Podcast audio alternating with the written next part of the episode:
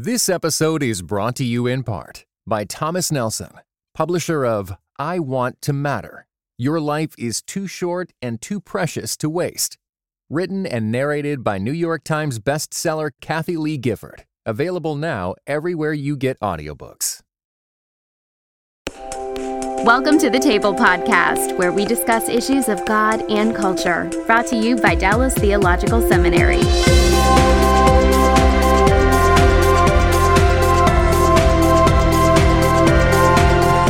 Welcome to the table. We discuss the issues of God and culture. Uh, I'm Darrell Bock, Executive Director for Cultural Engagement at the Hendricks Center at Dallas Theological Seminary. And my guest today is Jurrita Williams, who is Student Body President here at Dallas Theological Seminary. And you're halfway through your term, I guess. So Yes, how's it going? It's going pretty, pretty good. Okay. Keeps you busy? oh my word, yes it does. A good busy, a good, A good busy? It Okay, does, that's yeah. good. And how, and how far along are you in the program here at Dallas? So this is my third year in the THM Okay. program, so I'm almost there. I see the light at the end of you the tunnel. You do see light. I, well, sometimes I ask third year students, and they're not quite so sure if there's a light at the end Oh, of the I'm tunnel. sure. You're sure? Okay, that's good. Well, I'm glad you're living with eschatological hope. That's a good thing. Indeed. Yeah. So we've asked Jurrita in here because she um, presided over a student chapel that we had um, uh, a few weeks ago, in which she walked us through her family background, which I think is interesting because it, we're going to talk a little bit about life as an African American in America, and a little bit about uh, about how. Within the church, we can do a better job of communicating with one another. Uh, having come from different backgrounds and being of, of different races, that our oneness in Christ is something that uh, that helps to drive us together and and to work uh, towards that and to do a better job of it because our default doesn't necessarily mean that it works uh, so well and our history can show that. And so we thought a journey through uh, through that kind of history with a specific example and then a, just a conversation between the two of us uh, would be a good thing. We've been working together on on these issues here on campus for a while, and then uh, there's been an ongoing conversation between the Hendricks Center and many of our students about this. We're now, I think, well into our third year and having that conversation as well. So it's it's part of a larger discussion that, that exists on our campus that we think um, is an attempt to model um, in church context the, the kind of conversations we can have. Yeah, So- that's the hope. Yeah. And and we really do appreciate you taking the time to be with us. No, and it's my on. honor. Yeah. Mhm. So let's let's dig back. We're going to go back Mm-hmm. into the genealogy. So how you know this is actually an interesting question to ask anybody. Uh, how far back are are you aware of your family roots? I mean, h- h- how far back can you go? Yeah. So, uh, on my uh, maternal side, on my mother's side, um, we can go back four generations Mm-hmm. um, to my great great grandfather, and on my dad's side, we go back to my great grandfather. Mm-hmm. So, um, it's interesting because I do have a cousin who does a wonderful job with keeping us um, abreast of.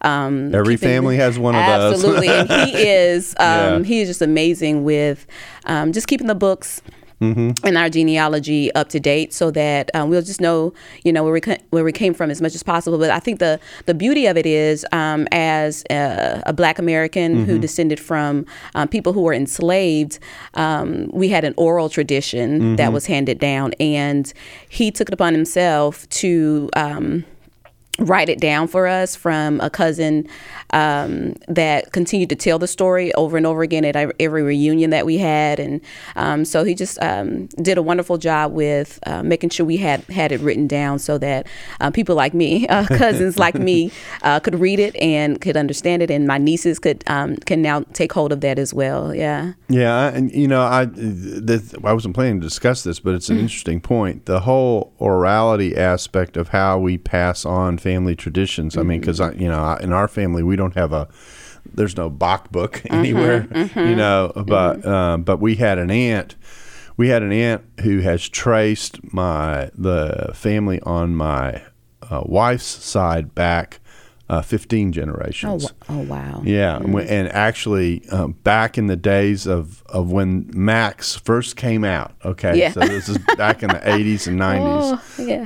um, put together a series of 8 by 11 sheets and did a genealogical tree, which she then they she had lithographed into a full mm. thing that's on our back wall in our in our dining room, mm. and with a little capsuled story for each person for whom she had information. Oh, wow, that's pretty amazing. So uh, yeah, it is. pre- In fact, people walk into our house and uh, they walk into our dining room and it's sitting on the back wall and they go, "What is What is that?" that? Yeah, yeah. Yeah, that's a tree like you've never seen before. Yeah, it is. Mm-hmm. So, so yeah, and it, and it was all a combination of of people who sat down and recorded these little snippets that you're talking about that Yeah. were used to be passed on uh, orally. So, Yeah. uh, so that's fascinating. So, so let's let's talk about uh, talk about your family and uh, which I'll let you decide whether you talk about your dad's side or your mom's side. You, you get Oh, I have must talk about both. Okay, no, but which first?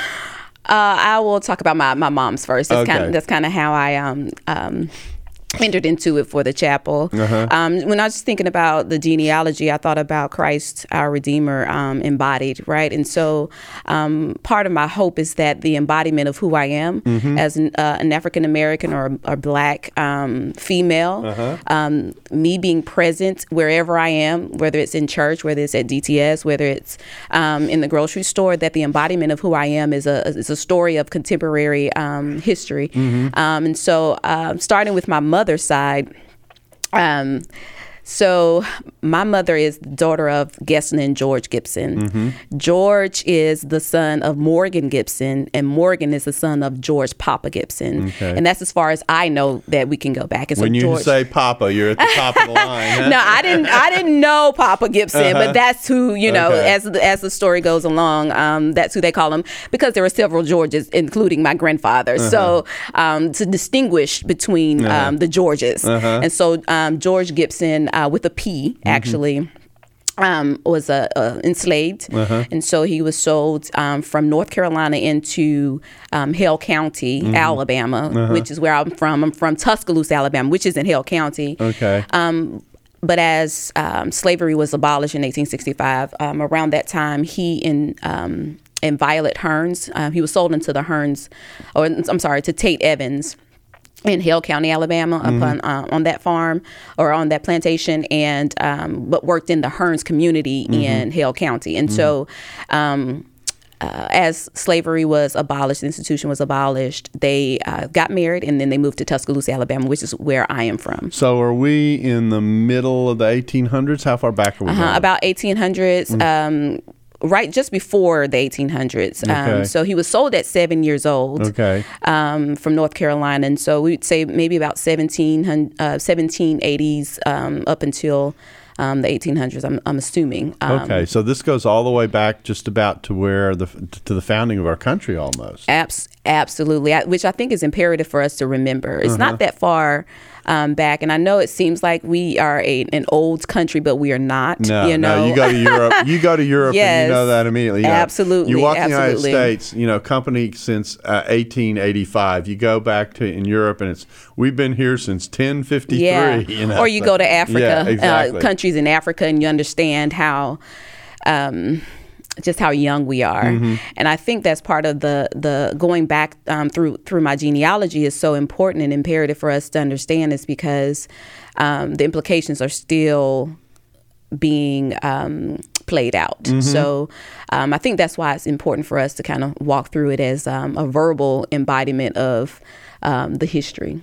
So, uh, so this early generation, uh, uh, he ended up um, becoming a, a free man, a freedman, I guess. hmm He did. Okay, and uh, and and people uh, may or may not understand how um, how slavery itself worked. Um, I've been to South Africa, where we kind of been, get on the other end of the story, if you will, and uh, how how people were literally, and this was happening around the world in different places, where people were literally being taken out of the context in which they lived, put on boats, and brought over, and they were regarded as um, more as property than as people. Not more as property. Yeah, It's- I mean, no, right. not more. That's I mean, absolutely chattel. Yeah. Yeah. And so chattel is, um, you know, capitalism. Mm-hmm. And so the commodity were black bodies. And so um, just remembering that the Imago Dei, for, for those of us who, who trust in Christ um, and believe in the triune God, um, the Imago Dei was. Was violated, and so on on multiple levels, and so I think reckoning with that, um, helping us to understand that, we um, have to re- to recognize that um, that that's the history, that's my history, and that's American history. It's not just Black history. It's not just Jurrita's history. It's American history, and that and that we, um, I think, as America, we can be ahistorical, um, and so that I think um, really clouds the way that we see um, the implications that play out in our contemporary history. And so, um, just remembering the middle passage, remember the, the, the triangle of, of trade of, of black bodies, um, didn't just. Happen here in, in North America, but um, throughout the dias- diaspora, we just happen to understand what the truth is about that and how can we restore shalom to um, the shalom that was violated. And of course, as I mentioned, this was happening globally. Uh, I remember uh, uh, I befriended this last trip to South Africa. Uh, uh, got to know a, a African pastor very, very well who ministers in the Cape Town area. In fact, we've done his testimony here on the on the table. We haven't released it yet, but. Uh, but anyway, uh, and he, he has done the same thing with his family. He's traced his family back and in the midst of telling the story of his family and some of his relatives, there were people who were brought over from India into Africa with the same kind of right. in the same kind of way. So it's uh, we sometimes think this is just a, a, an American issue, but it actually was uh, something that was going on globally. And that uh, let, let's talk a little about the impact of this because part of what we want to look at is the impact of what the historical story tells us. Um, and uh, what when, when people are treated not as people but as part of commerce, um, it the the problem becomes the dynamics of what that means for the relationships and for the families that are involved because people are moved around and family units are not kept intact necessarily, et cetera. And so it produces a very dis- socially disruptive way for a segment of our society to be living. I think that's the, the part where um, I can personally speak into uh, because my my great great grandfather George Papa Gibson was sold at 7 mm-hmm. and so his mother. Um, the story that we have is is that his mother um, could only give him um, a thread and, and needle, a needle and thread. And so, um, if you ever see us, most of the time, if we have a reunion, we have a needle and a thread on our shirts because that's the only thing that he, at seven years old, had um, when he he sold um, hundreds of miles away from his mother. And so, not only that, but his father had nothing that he could say about it because he didn't belong um, to the right family or he um, wasn't. Um, seen as a man and so he couldn't save or lead his family. I think those are some of the things that when we're when we're entering into um, evangelicalism specifically white evangelicalism and, and we have a certain structure of what a family should look like we have to go back and look at what um, uh, the institution of slavery has done for us. And so when we say that you know it was a global um, institution or as a global um, movement um, with with slavery or people being enslaved, we have to remember that, you know, for America, um, we're this the only unique country that was built on that kind of uh, supremacy. That only only built on enslaving an entire people only for the color of their skin, not because they were uh, spoils from war or anything like that. Is because they were um, brought here for the very reason to be enslaved. That's it. So that's I think the difference um, that we have to um, wrestle with and and have to um, ensure that we understand the difference between um, any other um, country. I think. So, so he was uh, sold into sl- uh, slavery at seven, and and then I the other end of the story, I guess, is is that he was freed on the other end. uh, Yeah. Mm-hmm. Um, uh, which and, and so there was a family. There, there was a family that came out of, of that was, process. So the next generation was So the next generation was Morgan. So he married Violet Hearns, and they had uh, six children. And of those six children, Morgan is my great grandfather. Okay. And so from Morgan and um, uh, Leela Royster, they uh, married, and then they had my granddaddy, George Papa Gibson. He just um, left us in 2009 at 92. And so. Um, the the beauty I think of um, of how God restores and redeems even out of an evil institution like um, chattel slavery in America is that uh, we thrive. Mm-hmm. And so my, my great grandfather had the opportunity um, to purchase land after he was free. Mm-hmm. And um, I think that goes back to, to um, how can the church um, look into some of the things that um, were taken from people, mm-hmm. whole groups of people, not just individuals um, in order to uh, restore and repair those systems that um, continue to keep um, people like my family um, enslaved and oppressed. And so, by the grace of God, um, even even today, there's uh, Gibson Town mm-hmm. um, in Tuscaloosa, mm. and um, there was a community that was set up by uh, my great grandfather Morgan and, and his brothers and cousins. Um, they built a church, mm. an African American uh, church, St. Paul, that mm. my uh, aunt still attends. Uh, yeah, and so I think that's part of the um, the the the framework for theology that African Americans had, um, mm-hmm. even though um, there there were violations of of their entire beings, mm-hmm. um, they still praised and worshiped the true and living God, mm. and I think that's a theology that we have to look at mm-hmm. Um, in order for us to have a holistic view mm-hmm. of what theology uh, means in in America.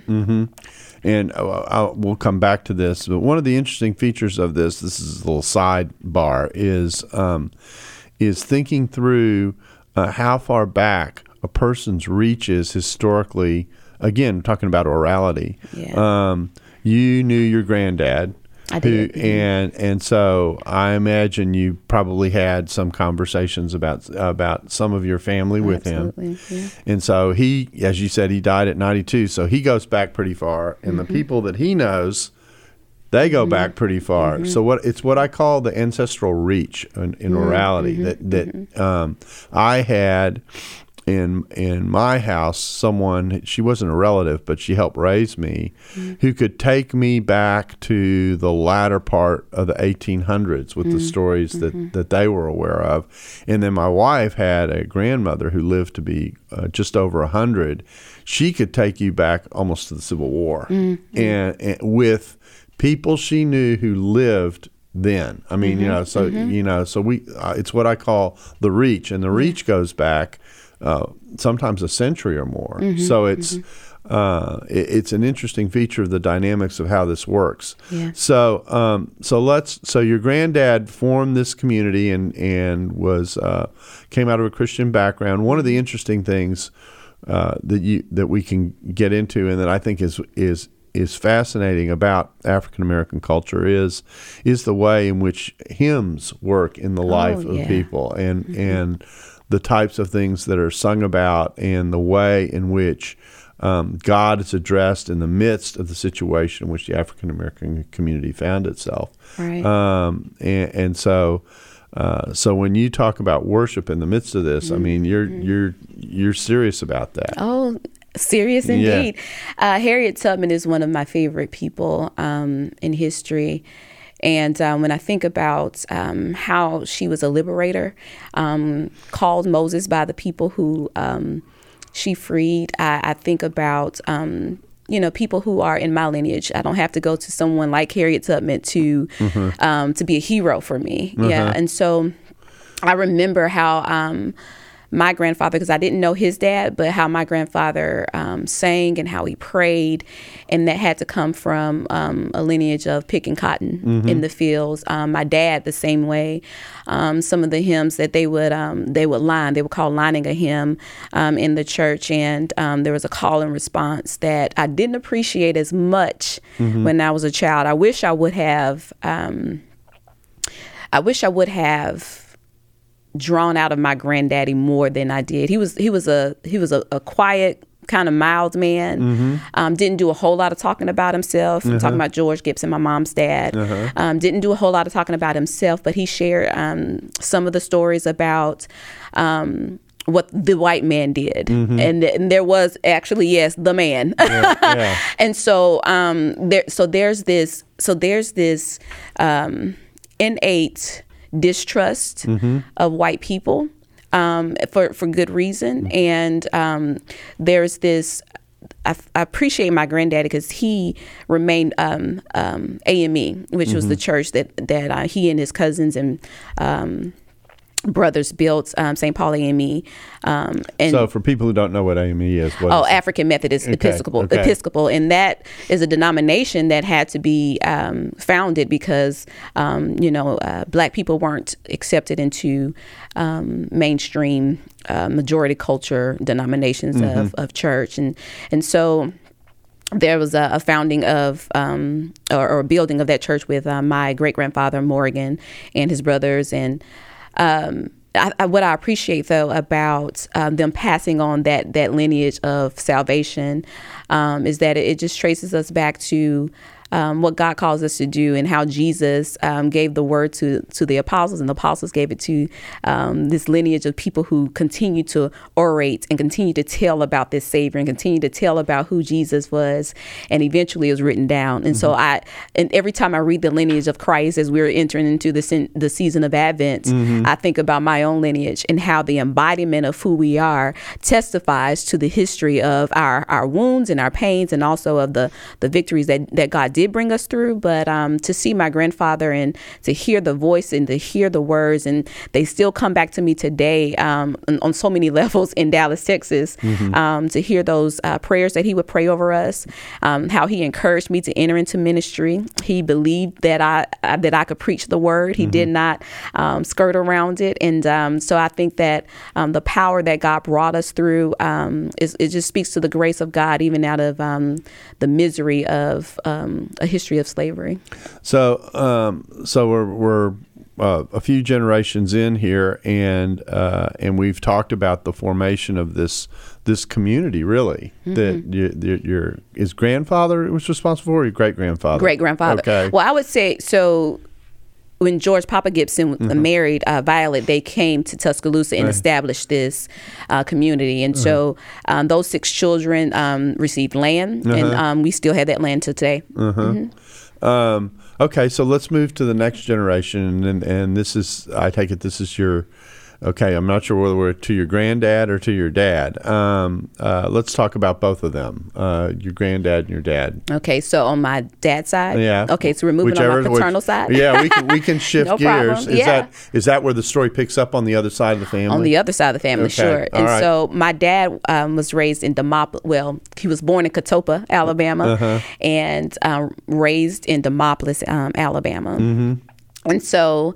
Um, my dad's my dad's dad is Robert Hines, and then my, my dad's mother is Lucille Shelton, Mm. Lucille Williams Shelton, Mm-hmm. and so my dad wasn't raised with his um, father. He Mm-hmm. never knew him. Hmm. Um, he was raised with his grandparents. Mm-hmm. Um, he was raised with Ike and Laura Williams. Okay. So Ike and Laura Williams um, were sharecroppers. More so, Ike. Um, Laura had. Oh, did she have 12 children? Hmm. So, this is my dad's grandmother and grandfather. Okay. And so um, they were sharecroppers. This episode is brought to you in part by Thomas Nelson, publisher of Grieve, Breathe, Receive Finding a Faith Strong Enough to Hold Us. Written and narrated by Pastor Steve Carter. Grieve, Breathe, Receive. Those three words became a profound mantra for Steve Carter during a season of deep healing, the kind that comes after painful trauma. Grieve, Breathe, Receive is available everywhere audiobooks are sold. Visit thomasnelson.com slash audio to learn more.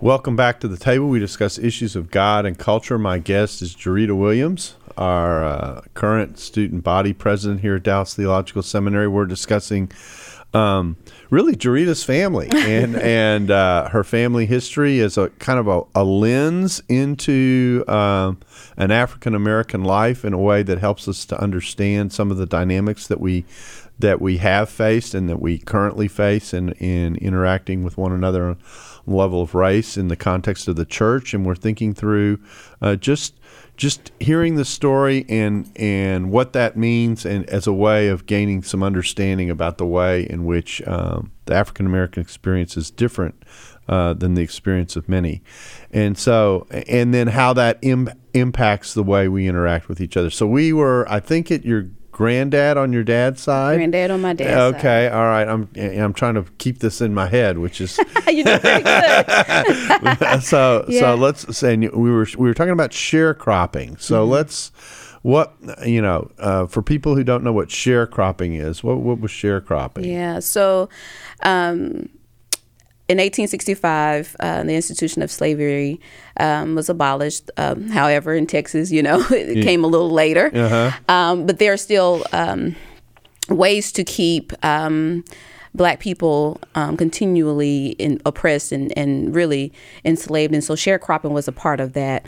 Um, the the 40 acres and a mule that was promised to people who were enslaved who were black um, were promised 40 acres and a mule and uh, some of them received that from um, the government. Um, i think about a million maybe um, may have received um, those reparations. Um, but at the same time there were there were millions that did not receive anything. Um, however those who did receive um, those 40 acres were uh, told that they would have to give um, that land back. Um, and they had to move off of that land. And if they refused or if they um, said that they wouldn't move or if they um, were going to stand their ground, um, they were removed by the government. And so um, that land, they said uh, one of the first acts that Andrew jo- uh, Andrew Jackson at the time, the um, president at the time, um, said that um, one of the first um, one of the first amendments that he made was for them to return that land to its previous owners, and so um, that started a, a So it was given and taken away. given and taken away. Yeah, and and you know, for those of us who understand um, autonomy of economics, um, land is is definitely a part of that. And so, owning the land um, for African Americans was imperative for us to. To start to build our own autonomy in economics. And so um, we spent uh, 220 odd years enslaved, working the lands of white owners, white, white people who um, were were in, were enslaving people who were black, and they were told that they had to give that give that land back. And so uh, my grandfather ended up being one of those who shared the crops. And so um, the the the man who owned the land was a white man, and he um, he had all of the supplies and he had everything that my grandfather needed in order to work the land. Um, and so he was being paid, but he would always be paid in, in an imbalance. And so year after year, my, my grandfather was working to get out of this debt that he could never get out, or my great grandfather um, was um, att- attempting to work out of this debt to get out of. So in effect, he was. Make sure I understand this, in effect, he was renting the supplies He and he needed to raise. Mm-hmm. and it was done at a level in which he couldn't keep up with the size of Absolutely. Mm-hmm. the rent, uh, renting the materials by what he was able to earn. and also renting the house. So Okay. the, the home that they lived on was on the land was of everything. absolutely it, their whole livelihood was on that um, on that really plantation still. Mm-hmm. And so um, my, my my dad was one of the one of their grandchildren that was raised with them, and they had twelve children of their own, Mm-hmm. and um, so they would uh, work the work the cotton fields. And um, I remember my dad. One of the stories that um, I remember that he tells um, more often than than the others is um, he remembered one um, one year at the end of the year um, they they picked 13 bells um, and they were supposed to be paid for 13 bells and um, the the man who owned the the property um, told them they only had two. And so those are the kind of things I think that when we're talking about contemporary implications, um, had had my great great grandfather been paid, had my great grandfather um, uh, come out of debt, been dealt with honestly, um, then there's no there's no uh, story that could be written that that could um, have the trajectory of where our family could be now. Now, I take it that the way in which this worked was is that he he said you only picked two, but this became part of what he then turned around and sold, so that he got the remaining 11, if I'm doing my math right. uh, um, Uh, and and so it's a double injustice. And I think I think back to um, what what what the Lord says in Micah six eight in, in the book of Proverbs, you know, unjust weights. Mm-hmm. and um, and these aren't just people who are who don't know um, or who don't proclaim to be Christians. Mm-hmm. These are people who are deacons in churches, pastors um, who who continue to enslave my great great grandfather on my mom's side and my great grandfather as a sharecropper. And so these are the these are the implications of a Black American woman who who lives with this story every single day of her life. Right. Yeah. And, and you talked earlier about the distrust that sometimes exists, and that's where it comes from. Absolutely. Yeah. Um, and and we talk uh, in my family. We talk about um, segregation and integration, what that did, and we, we can move forward a little bit in that uh, later, I guess. But you know, we, we think about how um, we had communities um, because we were we, we had to um, communities of, of black people who were who were doing their thing who, who had their we had our own banks had our own grocery stores we have our own um, businesses funeral homes because we were um, segregated. We, we we were it was the law. It was the law for um, black people to not read. My great my great grandmother Ike's um, wife Laura um, she never read she didn't know how to read or write, but she knew the Lord. My, my dad, now that's an oral tradition my dad always talks about too. He said she may not have known how to read or write her name, but she knew the name of the Lord. And I think that those are the things that um, when we when we're walking through what theology is, when we're walking through what reparations should look like, um, we're thinking through the the the actual stories of people. It's not it's, we're not numbers, theories, and Right. and we're not monolithic either. My story isn't like everybody's That's right. story. Yeah, fair However- enough. and so I'm I'm I'm I'm helping us. I'm hoping to help us um, as a church to Mm-hmm. really look at what God says um, and to really look at people as people, Mm-hmm. um, individuals, um, as well as corporately, and really look at the systems because that was a system that was done by the government. Yeah. um, that wasn't something that you know just one or two people did. It was an actual system. Laws were passed um, in order to continue to subjugate um, Black Americans. Yeah, I mean, our our our point, and of course, doing this is to put a face on all this, to um, to uh, to become familiar with the story that I think many people uh, don't and have never heard uh, the side of, and who who don't understand what's under, what stands underneath certain words. Um, mm-hmm. You know, they may have heard about slavery, but to actually think about what mm-hmm. that involved, they may have heard about sharecropping, but they may not understand what that actually involved. And here are mm-hmm. people who lived through it. This was their daily existence, and and to see this happening on a regular basis and to watch it happen, and what that does in in you know in creating dysfunctional relationships, really. Um, uh, and so that's why we're that's why we're telling the story. Okay, so we've got your we've got I think we've got your granddads on both sides of your family covered. Let's go to your to your uh, to your parents on both sides of your family. So Yeah. where so uh, again, you, mother's side or father's side, you get to make the call. Well, I'll start with my dad since I Okay. started with my mom, um, my mom's side first, and we we landed on my dad last. So, uh, my dad, like I said, he grew up with. Um, with his grandparents, and um, it's it's. Uh, I'll start with the story actually um, of something that I, I just posted actually on my Instagram uh, for for Thanksgiving. I was just being grateful, and I um, took a picture of of um, this log stack that my dad did, and he he did this every year that I was growing up. He he has a a lot of a lot of of um, firewood Uh-huh.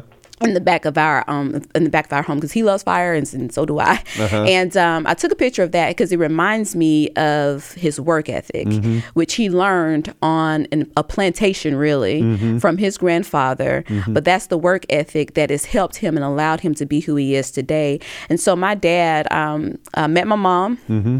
In um, in uh, Birmingham, Alabama. Mm-hmm. Uh, so my dad, um, his friend was dating my mom's sister, and they ended up um, meeting um, when they were picked up. And so when when we think about this, though, I want us to think about the segregation that was in place at the time. My, Mm-hmm. my parents were, um, or my, my mom's and my mom and her sister and her and my grandmother um, went to go pick up my my, my dad and, and my dad's friend, who's now my uncle, Mm-hmm. or who's my uncle, and um, um, they were drinking still out of uh, colored water water fountains and white water fountains. Mm-hmm. Yeah, now I live. I, I, my may not look it, but I go back that far. So, uh, so go ahead. Yeah. So, um, so so when when we're thinking about this, my my mom and my dad are.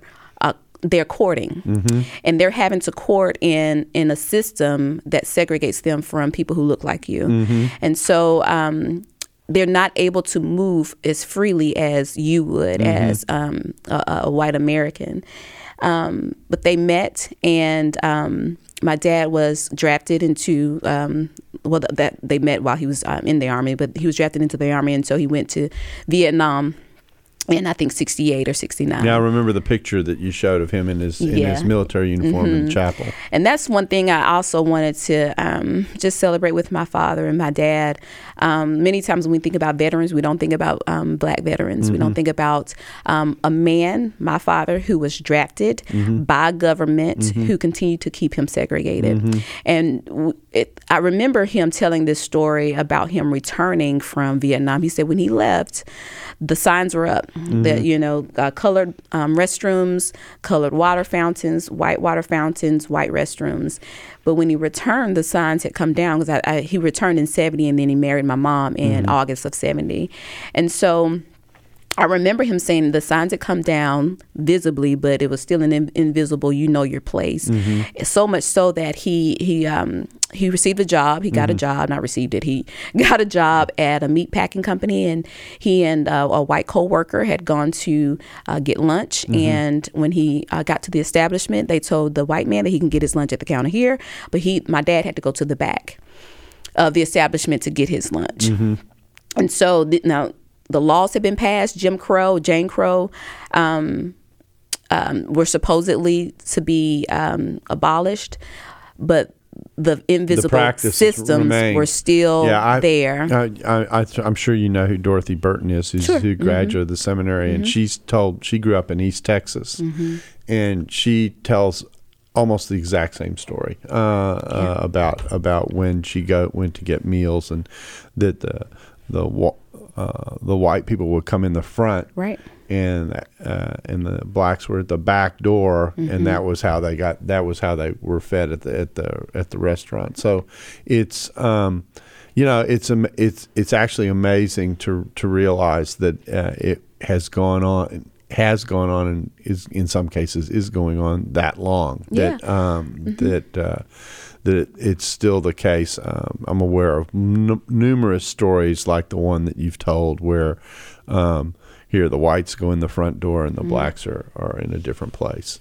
So. Uh, and and the irony of that, of course, is the uh, the fact that here's your dad, um, as you said, drafted by the government, fought in I take it in Vietnam, In Vietnam, a- and um, fighting for the very freedoms that we're talking about, and this is what he comes home to.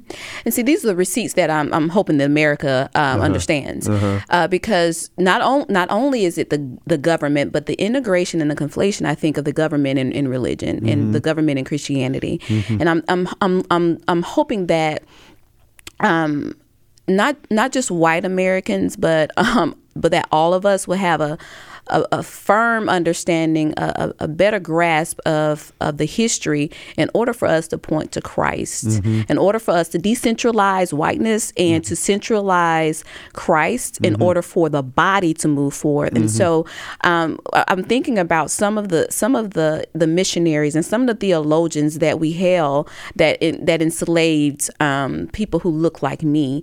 And so my dad is coming back home to a, a home where in, in in the world he didn't have to be segregated. He didn't have to be separated. But when he returns home you know he's returning home to a segregated alabama.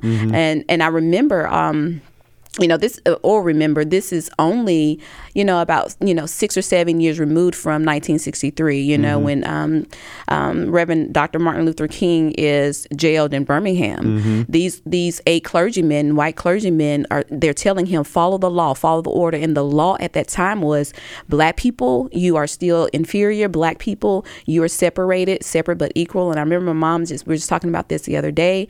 Um, th- that separate but equal um, when when they were in in their schools were in you know outhouses sometimes. Their their schools were um, they didn't receive the same amount of funds and that still continues today in our educational right. systems Yeah. you know?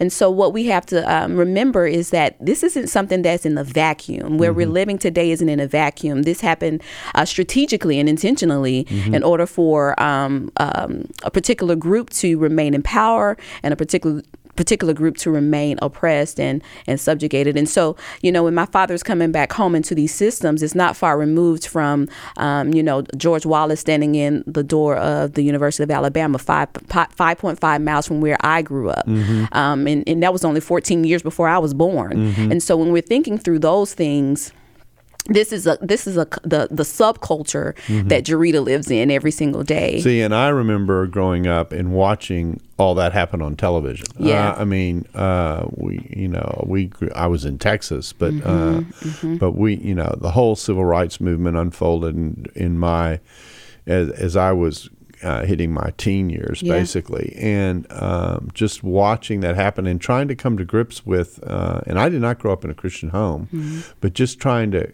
come to grips with the way people would treat other people, and, yeah. and, and there was a sense of there's something here that's that's not right. Uh, mm-hmm. You know, mm-hmm. it's just it, there's something off, and um, and and so and, and in the context of the church where we are, you know the great reconciliation passage probably in the New Testament is Ephesians 2 mm-hmm. 11 to 22, where you watch mm-hmm. Jew and Gentile who had a history yeah. of great division. Mm-hmm. Um, I mean, Gentiles tried to wipe, wipe uh, the Jewish religion off the face of the map. Mm-hmm. Uh, mm-hmm. not, and we're not talking the Holocaust here. This mm-hmm. is back in the Maccabean War, and so uh, and and yet here is Christ coming in and and saying, no, Jews and Gentiles were designed by God in His program of salvation to live and work together. That's right. And to and and, and uh, I love the little. There's a little Greek prefix. You, are going to smile when I say it's A little Greek prefix. Soon. Soon. I knew. yes. With, yeah, uh-huh. it's coming soon, mm-hmm. but it doesn't. But it doesn't mean it's it coming mean soon. Coming it means soon. means right. it's coming together. Mm-hmm. And so, mm-hmm. um, so you're sitting here talking about how how do, how how God can take broken hearts yeah. and meld them together with enough mutual respect and sensibility and sensitivity and, and listening and engagement that they actually do begin to work to come together and to see um, and respond to the things that are going on in such a way uh, that that the whole body of Christ is affirmed. Absolutely. And uh, um, and so uh, so I think it's an important part of the overall story um, to think through that and to face up to the fact that that there are things that still go on that are uh, reflections of what has gone on because most people have have made a move I think in their minds that we have moved out of that but yeah. and and it's one of those we have and we haven't some things mm-hmm. have changed. Mm-hmm. Signs mm-hmm. came down. Mm-hmm. Okay. Mm-hmm. But mm-hmm. some things have not changed. The separation still exists. Absolutely. And so, um, and so that's part of what's important uh, in thinking through the, uh, the awareness of what of what we're talking about here. So, so we're talking about your your uh, dad. What about your mom? You've, you've yeah. mentioned her in some conversations. So I, yeah. I take it y'all have talked a lot about this stuff. Oh, absolutely. Well, see, this is the experience of of um, of, of, of me growing mm-hmm. up in Alabama, growing up with parents mm-hmm. who who who was not afraid of of our history, who's not ashamed of our history, mm-hmm. um, who made sure my siblings and I understood exactly who we are and who where we came from, and um, so I have I have a mother who loves history, and I have a father who um, who loves history and appreciates um, where we where we've been and where we are now, and um, I just wanted to say about um, my, my, parents courting in, mm-hmm. in a system that really would try to keep them apart, mm. really really doesn't celebrate black love, really mm-hmm. doesn't celebrate um, being uh, married. And, and, you have to remember too that in, in um, the institution of slavery, um, it wasn't even legal for for black people to be married in the system of government. And so, um, just remembering those things and and and God um, bringing my parents together is I think it's a beauty a beautiful tapestry of um, of his grace and his mercy. Um, but yeah, I remember George Wallace um, standing or I don't remember, but mm-hmm. George Wallace standing in the door, but he also for his ina- inaugural address said that uh, segregation today, segregation um, tomorrow, segregation forever, and that reminds me of scripture. It reminds me of Jesus Christ yeah, today, yesterday, and forever. Yeah, yeah, and yeah. so my parents are growing up and they're right there in Alabama. Mm-hmm, It's not like that. That's something that's removed. And so my mother, um, when when um, doc, I mean not doctor, but George Wallace stood in, in that door of uh, the University of Alabama. My mother was going to Stillman College, which Hmm. is a an African American or uh, HBCU, a historically black Mm-hmm. college and university, and those were established because we couldn't get into. Mm-hmm. Um, uh, University of Alabama. And It's not because we weren't qualified to get into Mm-hmm. it. And remember, it was illegal for slaves to read or write. Mm-hmm. And so the qualifications, see, these are the systems that can keep you out. Exactly. And so the Yep. qualifications to get into a University of Alabama, of course, you couldn't get in because the, the educational system was imbalanced. Mm-hmm. And so my mother went to uh, Stillman College and she um, ended up uh, when she was pregnant with me she ended up going to the university of alabama. And she um, got her um, her graduate degree or second graduate degree actually um, when she was pregnant with me. And so i think about that and i think about my mom and how she loves education how she made sure that my parents i mean my siblings and i did well in school and she got that from her dad her dad and her and my and her mom. They made sure that their children my dad my granddad worked um, I think about 40, I think she said about 47, 48 years at um, the particular um, trucking company that he worked for. And he made sure that every time um, tuition was due for my, my mom and her sisters and her brother, that um, they had their part, and my mom does the same with me. when I ask her about um, DTS and how am I going to get to the next semester, she said, "Well, where's your part?" and so, um, but but the, I think the the the tradition of working, the tradition of um, you have to do your part as well is definitely instilled in us. But when we think about that, we have to also think about the systems that intended to make sure we didn't get an education. Right. And so that's, um, like I said, a 5.5 miles. Um, I grew up from uh, around the corner from. Um, from the University of Alabama, and my mom had um, a significant part in in who um, who we were in understanding those significances. You know, it's interesting. We're we're we're rapidly running out of time, which Oh, is a little bit unfortunate. But uh, it, it strikes me ha- in many ways how fortunate you've been to have Mm-hmm. the kind of pedigree that that you have that was that persevered in Mm-hmm. the midst of all the things that we've been talking about, um, which wasn't the which isn't and wasn't the case for many exactly. We have to make and sure uh, understand that. a- and and so the the way the structure worked is that a lot of people got beat down in the structure uh, and Mm-hmm. in in a way that was um, not healthy and didn't allow for the personal development and the personal flourishing and the way in which they could contribute the, their full potential, Mm-hmm. uh, not just for their own lives but for the sake of, of people around them, and so. Uh, Jurrita, I really do thank you for coming in and telling us uh, your story. And uh, we, we've actually, I'm, I'm realizing we only got a part and bits and pieces, For but sure. they, but they are significant bits and pieces. They're they're tasty mo- morsels, if you will, uh, of what's going on. And and and I hope that people sense the kind of conversation that we're having that is that puts a face on what we're talking about and it's part of what we're doing on campus it's part of what we're trying to do to help understand one another and create a kind of uh, mutual um, understanding and respect for one another that allows us to show our oneness in Christ. So I thank you for helping us do that today. Thank you, Dr. Bock. I appreciate it. And we thank you for being a part of the table, and we hope you'll join us again soon.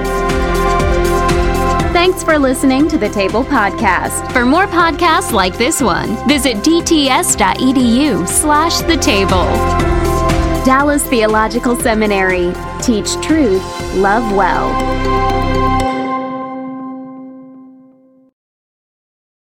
This episode was brought to you in part by the Lord of Spirits podcast. Many Christians yearn to break free of the influence of secular materialism and to understand the union of the seen and unseen worlds as made by God. What is the spiritual world like? Tune in wherever you get your podcasts.